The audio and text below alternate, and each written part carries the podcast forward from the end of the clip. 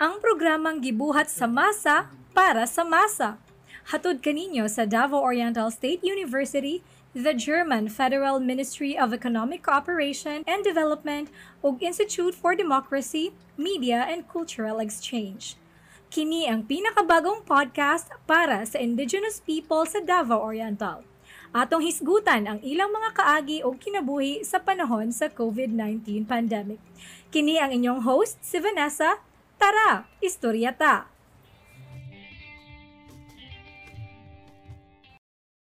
A pleasant day to all of our avid listeners all over the globe. And welcome to another episode of Istoryata. And today we are very glad na pinaunlakan tayo ng ating mga guests despite their hectic schedule. So in this episode, atong makahinabi ang duha sa mga pinakmaabtikon nga information officers of the Philippine Information Agency, no less than Miss Genevieve Doro Abangan and Mr. Rudolph Ayan Alama. Hello, sir and ma'am. Welcome po sa ating Istoryata episode. Hello, good afternoon. Mayong hapon.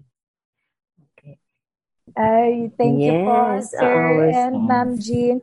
It is really my pleasure po to have you two as our guests in today's episode, especially that we will be talking about a very timely topic, and that mm. is information dissemination amidst the pandemic. Now, to mm. begin po, can you please tell us more about the Philippine Information Agency? Ano po ba ang primary mandate po ng PIA? Shall we start with Ma'am Jean? The primary mandate of the Philippine Information Agency is to deliver accurate, relevant, and timely information PIA is created by Executive Order Number 100, released uh, during the time of uh, former President Corazon Aquino during the revolutionary period. So it was released on December 24, 1986. So we want to build informed and empowered citizenry, especially at the countryside. Mm-hmm. That's why we're building grassroots communications. And it is the intention of the Philippine Information Agency to build the information communication network of support at the grassroots level. Okay. By the way, the Philippine Information Agency is one of the major communication agencies under the umbrella organization of the Presidential Communications Operations Office. Thank you for that, Ma'am G. Now, speaking of communication, maybe they are wondering, nga naman nga oh. naaman giyoy um, specific agency na nakatutok dito. How important po pala is PIA in terms of endeavors po ng, ng government to ensure that the Philippines is addressing our SDGs? Shall I hear from Sir Rudolph? Bakit po ba meron talagang nakatutok na agency sa sa information? Kasi yung, yung PIA, this PCOO, parang siya yung sabi ni Ate Jean na nakatutok sa grassroots na mga communication like uh, local government units. So we uh, work hand in hand with, aside from national government agencies, we also have namin, partners, uh, local government units like for example here, uh, we, ha- we work closely with the provincial government of Davao Oriental. Then if there's a need, We also establish linkages. We also support no, the communication uh, needs ng mga munisipyo ng Davao Oriental. Not just limited to Davao Oriental, but also yung scope ng PIA, the, the different provinces and municipalities.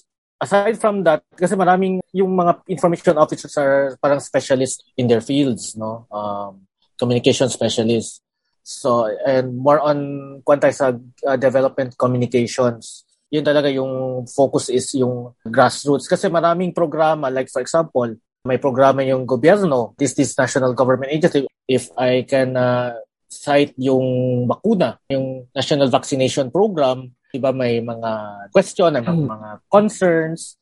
So we, the PIA supports, no, uh, may linkage again siya, coordination with the DOH, and we, yung communication aspect nun, we bring it the yun, sa mga field, no, sa grassroots level. Oh, okay. thank you, sir. If I may add. Ah, yes po, Ma'am Jean. Okay. So if I may add, uh, so you're asking why there is a need for us to communicate and inform. So yes. we'd have to bring you back to the Philippine Constitution. The Article 2, the Declaration of Principles and State Policies, Section 24, provides that the state recognizes the vital role of communication and information in nation building. So, mm-hmm. constitutionally, we are founded uh, on this article, the section 24. Again, I will repeat that the state recognizes the vital role of communication and information in nation building. And aside from that, Article 3 of the Bill of Rights says that, Section 7, the right of the people to information on matters of public concern shall be recognized. So, ito po yung foundation ng uh, freedom on information. But basically, when it comes to informing the public, ito po yung nananaig na mga constitutional basis why there is a need for us to inform the public and to communicate with the public. Ayun. So, saka, pero pang isa, bakit po ba mayroon mga information officers ang mga local government units? Because nandun din po sa Republic Act 7160, that's the local government code, na meron po talagang ita talagang information officers at there is a need to establish information offices at the local government units. Uh, sabihin man natin na ito ay isang optional lamang, then there is legal basis why there is a need to put up uh, information offices and to put in place the information officers. Because mm. balikan po natin doon sa basic requirement ng Philippine Constitution that we need to inform and communicate because it is the foundation of nation building. Mm, great. So talagang ano ma'am no, yung communication, information dissemination intertwined talaga siya with with development. Yes. So napakagandang ano um goal natin is to keep everyone, every Filipino informed, especially of the government's endeavors. Now, yes. in this information age po, syempre, let's talk about na ito ng mga social media platforms which mm. have become indispensable na talaga, indispensable part of our lives. However, ito pong mga social media platforms, these have become a double-edged sword. May mga, so, maaari po ba nating pag-usapan po ito? Um, Sir Rudolph, may I ask you po, ano po talaga sa tingin nyo yung pinaka-advantage ng social media platforms in terms of information dissemination? More on siguro for me, um, di ba usually yung traditional media, may traditional channels lang. Uh, yung feedback mechanism niya is although we yung panood natin, mapakinggan natin, mababasa natin yung like yung newspapers, yung radio, yung TV, but yung feedback is this is provided by yung mga social media like Facebook and real time siya uh, and democratize I think the most crucial aspect is kaning democratize gani ang ang social media platform everybody can has a tool to report or to calculate no sa mga audience or viewers ano yung situation niya So yun yung very, very important. Po, no? Kasi oh, kasi before Manggod, for example, the Typhoon Pablo, no, dati kulat pa taog uh, ng mga traditional media to report. But if it happens now or uh, like for example, to yung, yung recent, yung uh, Odette, so people on the ground can relay that news through their social media platform.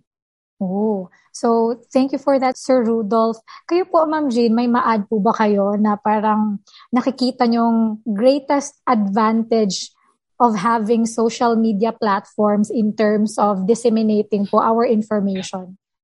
The greatest advantage of having social media platforms is our way of informing and communicating with the public. So remember that uh, when it comes to development process, we used to have linear development. Uh, the developed countries deliver information to the developing countries, so yung messages lamang ng developed countries going down to the developing countries, that's linear. Wala pong feedback mechanism. So there, there was a time in our development uh, uh, history na nagkakaroon po tayo ng uh, mga siguro 1970s, 80s until early 90s.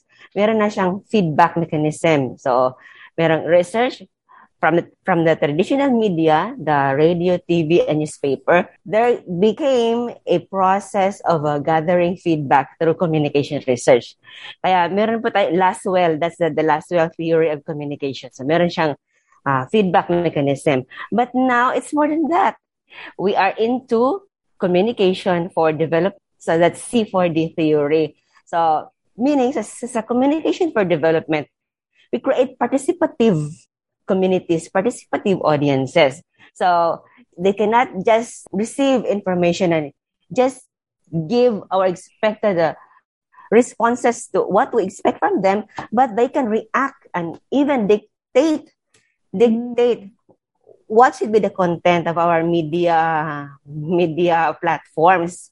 So noon ano lang ah kukonti-konti lang yung mga social media but now there are a number of social media platforms. So parang nagiging ano na po siya ah bomb of information. Then the the recipients can react and not just react but comment and even suggest solution.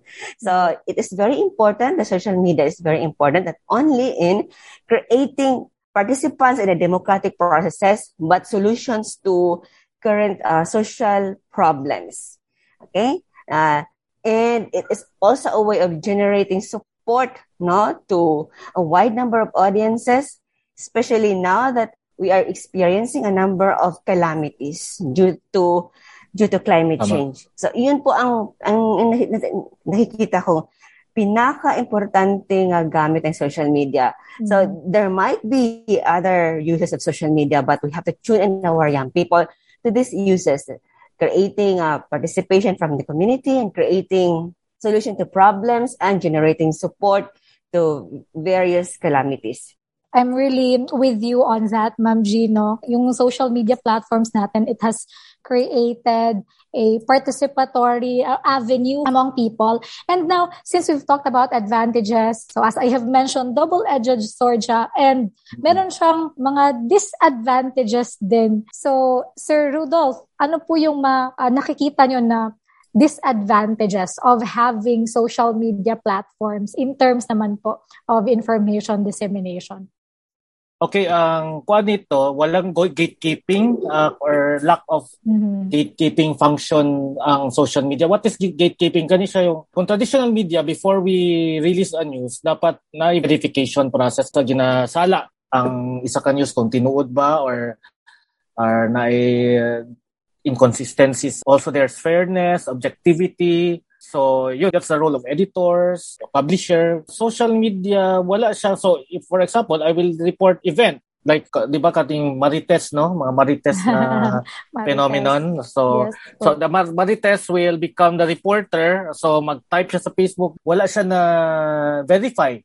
No? So, mali-mali ang iyang kuan. Uh, usually, if you can kuan na, na mag-away sa Facebook, away sila, gina-wash, no? naga wash their linen or dirty linen sa public, no? So, so wala mang magkuan sa kanila, wala mang mag-control, walang mag-edit, walang editor, walang kuan. So, maglabas yan lahat sa media. Then, like also people, yung mga dagang fake news, misinformation, since wala mang gi-gatekeep, wala man siya gi-verify. So, we are, like Ate Jean said, bombarded by different uh, information and process natin usually kung uh, we don't have the means to verify kasi dependent man ta sa that was laid to us no so yun ang disadvantage na that gatekeeping function wala siya So alam na alam ni Sir yung mga marites.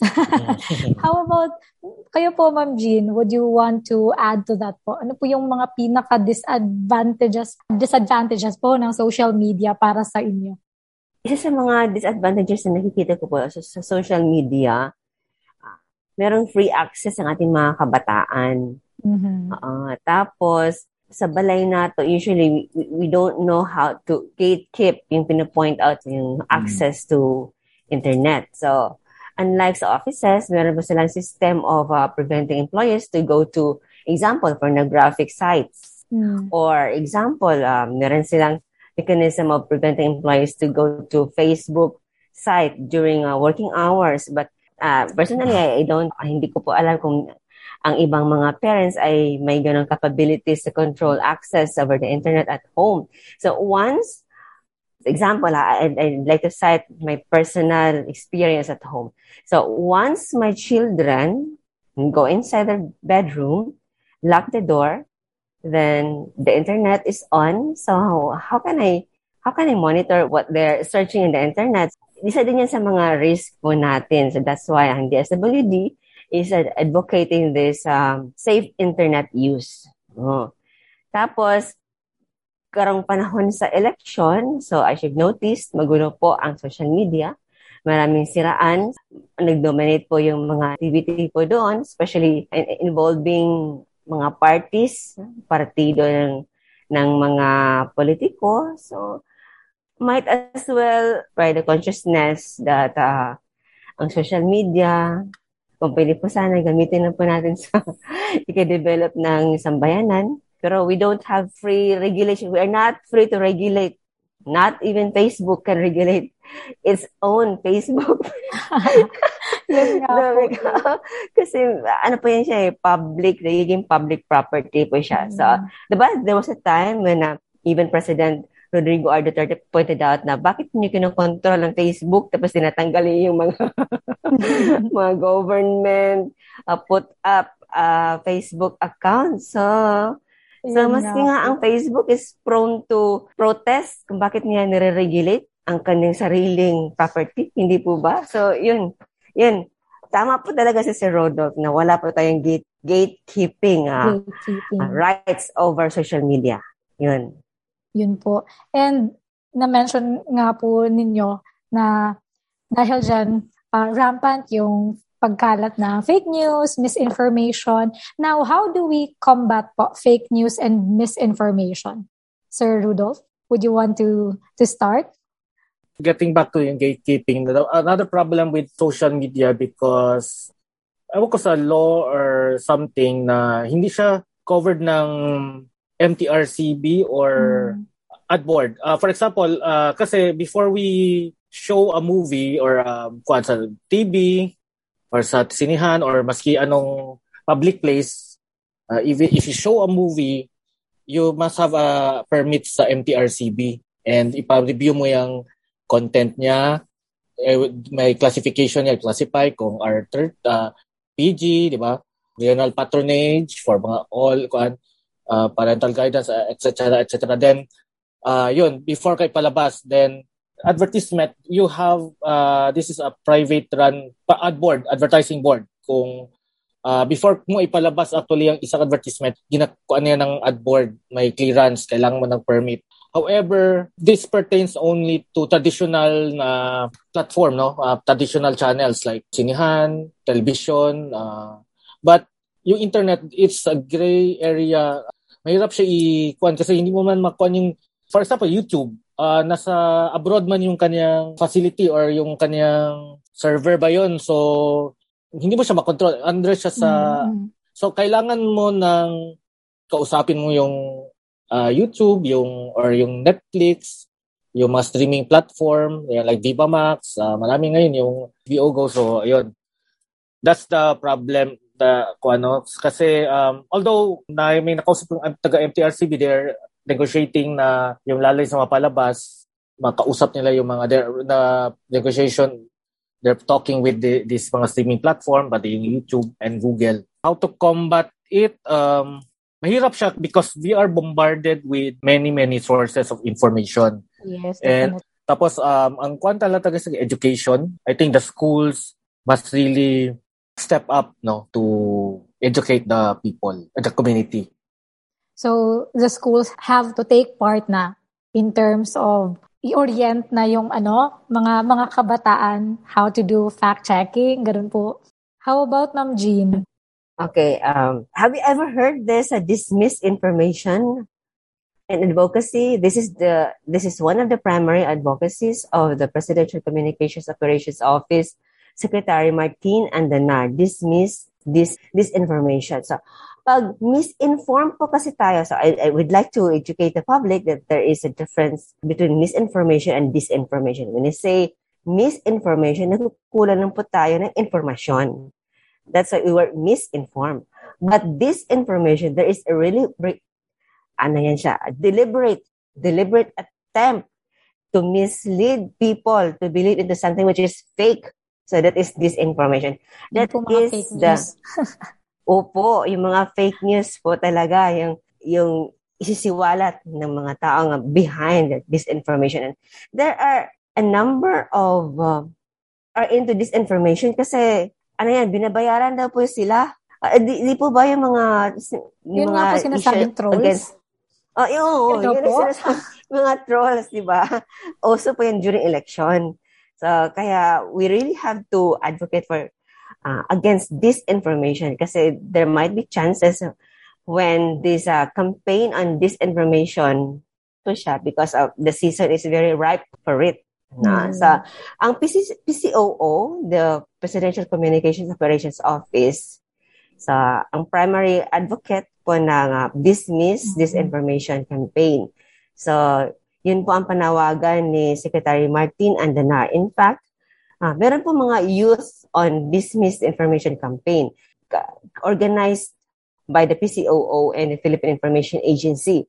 So now that we're talking about this information campaign, so siguro it's a high time for us na youth sa Davao region kung pwede ma-start po natin sa Davao Oriental so that we can come up with youth against disinformation. So it is uh, very timely that we raise our hands, our fists against uh, disinformation. Kasi um, it's ruining the ultimate purpose of the Constitution to build informed citizenry um, for communication and information as foundation of nation building paano ba makaka-nation build ng isang ang mga fake news? No? so, you're asking us, how are we campaigning against fake news? So, number one, yung, that was uh, pointed out by Sir Rudolph, fact-checking.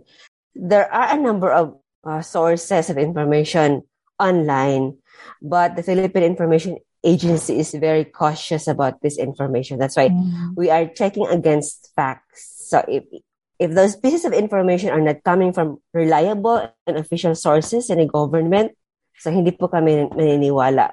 We are tuning in the public to reliable sources like the DOH, Department of Health, Department of Interior and Local Government, member agencies of the of the Interagency Task Force on COVID-19. We can also gather information from the PCOO, and from the presidential spokesperson. So, so yung mga reliable sources na po talaga ang kinukote po namin, uh, those, those information that we, we are posting on our Facebook pages. So, wala pa talagang ibang impormasyon na nakasali doon na hindi sa hindi siya natatag as our reliable sources. Kaya we're also influencing the public to also do the same. So, to for us to get the the the mm-hmm. facts or the truth. Eh, importante po talaga yung uh, facts and truth kasi ma'am para ma address po natin yung confusion and yes. fear because 'di ba if you've noticed some of those information which are fake are sowing fear no 'di ba so, naghahasik po sila ng lagim ng takot sa sa publiko Di po ba, saka comparing it with those information coming from reliable sources in the government, ito po sila yung mga information na nagpapaliwanag, nagpapaintindi. Yes. Hindi po sila nag-create ng chaos, confusion, and fear. So, yun Definitely. po. Definitely. Kasi nga, marami na nga, nga po ang hindi pa nagpapavaccine kasi daw magiging zombie. so, thank you so much, Ma'am Jean, for reminding us na we should refer to reliable sources. So, hindi basta-basta maniniwala sa kung ano-anong sources lang. And I really like that na dapat the youth should stand against disinformation po talaga. Thank you very much. Now, would you want to share naman po mga concrete um, programs or mga actions ng PIA, especially ngayong pandemic po. So, ano po yung mga ginagawa niyo po to disseminate information about about vaccination, about COVID-19? Ano po yung mga um, nagawa at ginagawa niyo na? One uh, program, no, yung flagship namin is yung One Davao on COVID-19 Presser. Uh, this is a early one hour na online show. Uh, tawag natin parang kasi dati kasi 'di ba um regular press conference we cannot hold it nung that time the pandemic was bawal na yung face to face no mm-hmm. so with this using uh, timing that the pandemic happened during that time na medyo advanced na ating uh, technology no sa online that we can have uh, streaming uh, we have uh, nandiyan na yung Zoom nandiyan na yung yung mga social media so this one Davao on COVID-19 presser ang mga topics niya, initially, kasi that time, yung when there was a pandemic, medyo lost yung mga tao. What, asan yung information? Mm. Uh, lost sila. Asan yung, where we do we get that correct information? So, the Davao on COVID-19 gave uh, the space to DOH, Department of Health, City Health, and other mga relevant no, mga government agencies uh, in the fight against COVID-19 na uh, give them uh, something na paka-disseminate sa sa public. Kasi that time we were trying to implement no yung minimum health standards yung ano yung gagawin mga protocols for pandemic. Minsan hindi kasi maintindihan ng tao.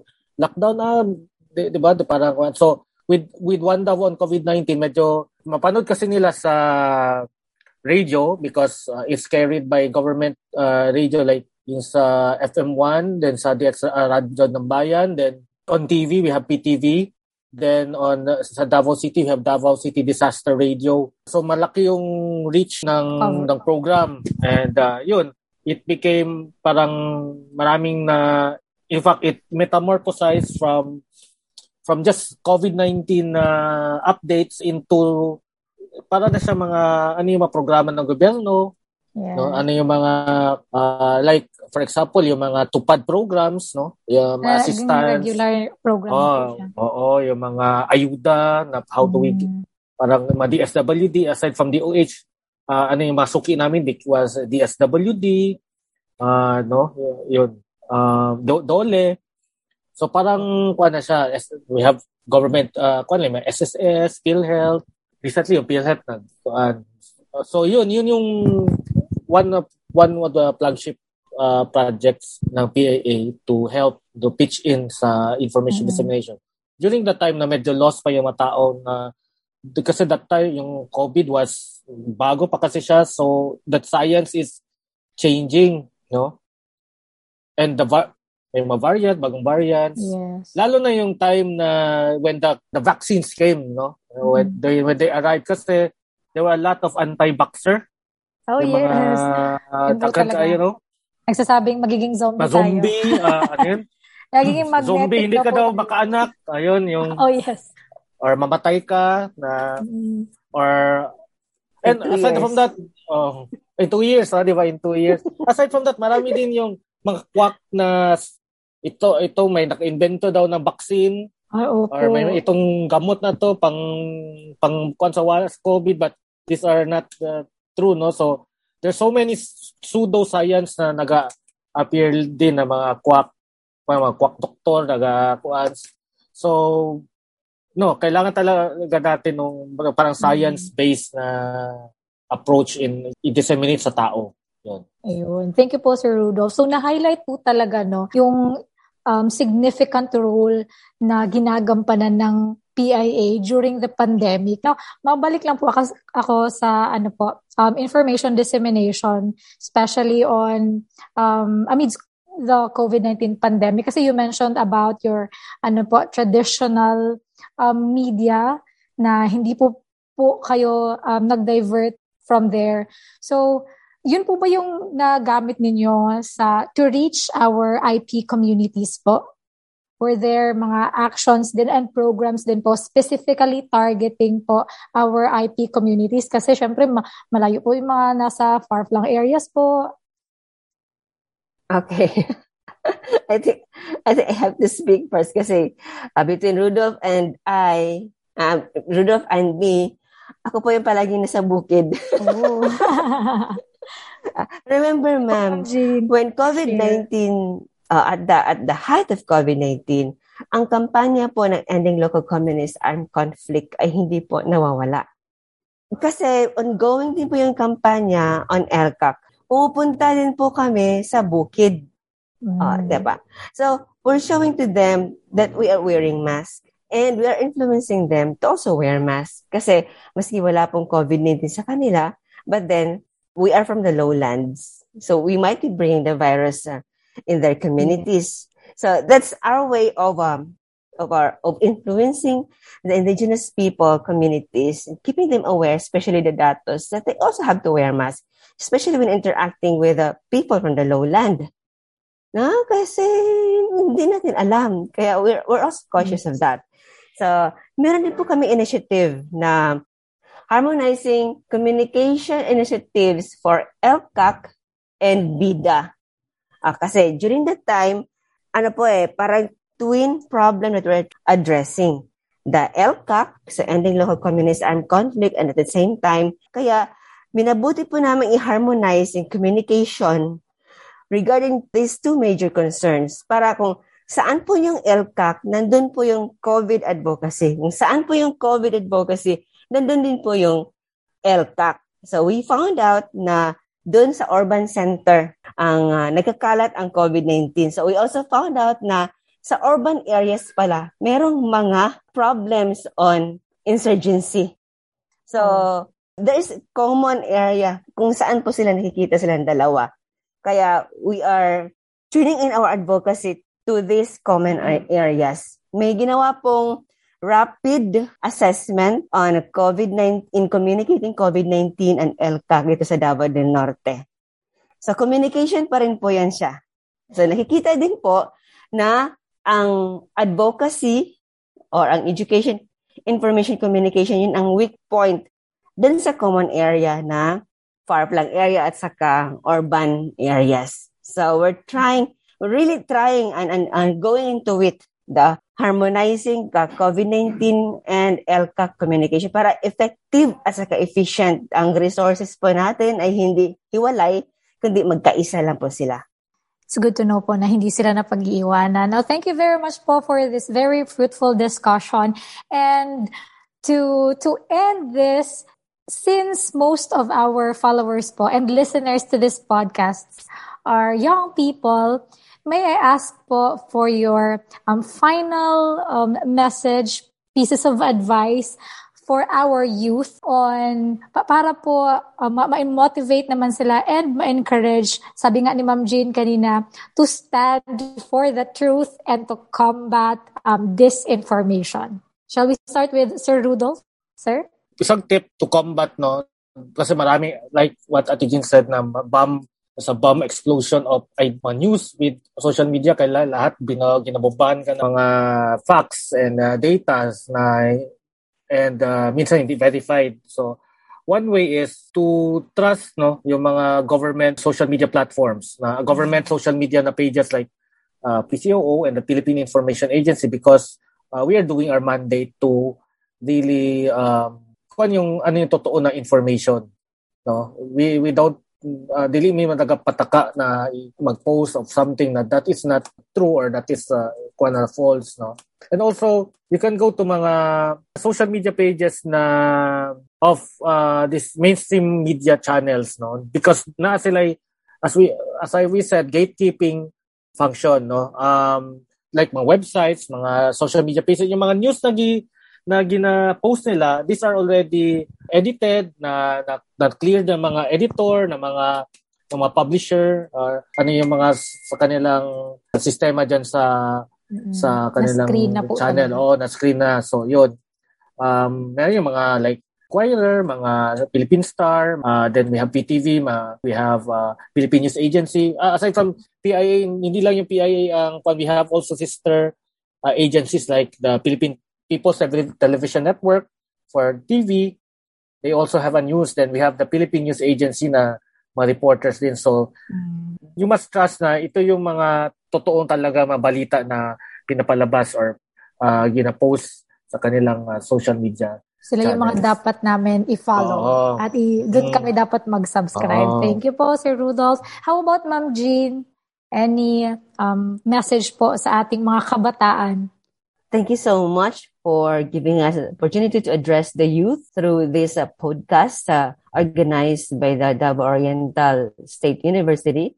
We'd like to tell the youth to stand for the truth. Okay.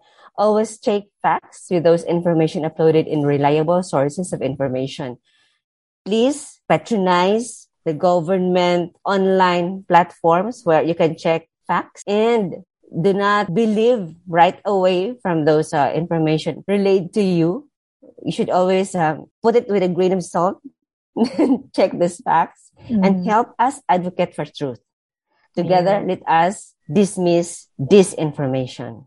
Ayun. Thank you po so much, Ma'am Jean and Sir Rudolph once again. To more ano, um, collaborations with PIA. You've just listened to Historieta, brought to you by the Davao Oriental State University, the German Federal Ministry of Economic Cooperation and Development, ug Institute for Democracy, Media, and Cultural Exchange. Follow us on Facebook at Historieta. Email us at historietapodcast at gmail.com. And you can listen to us anywhere for free.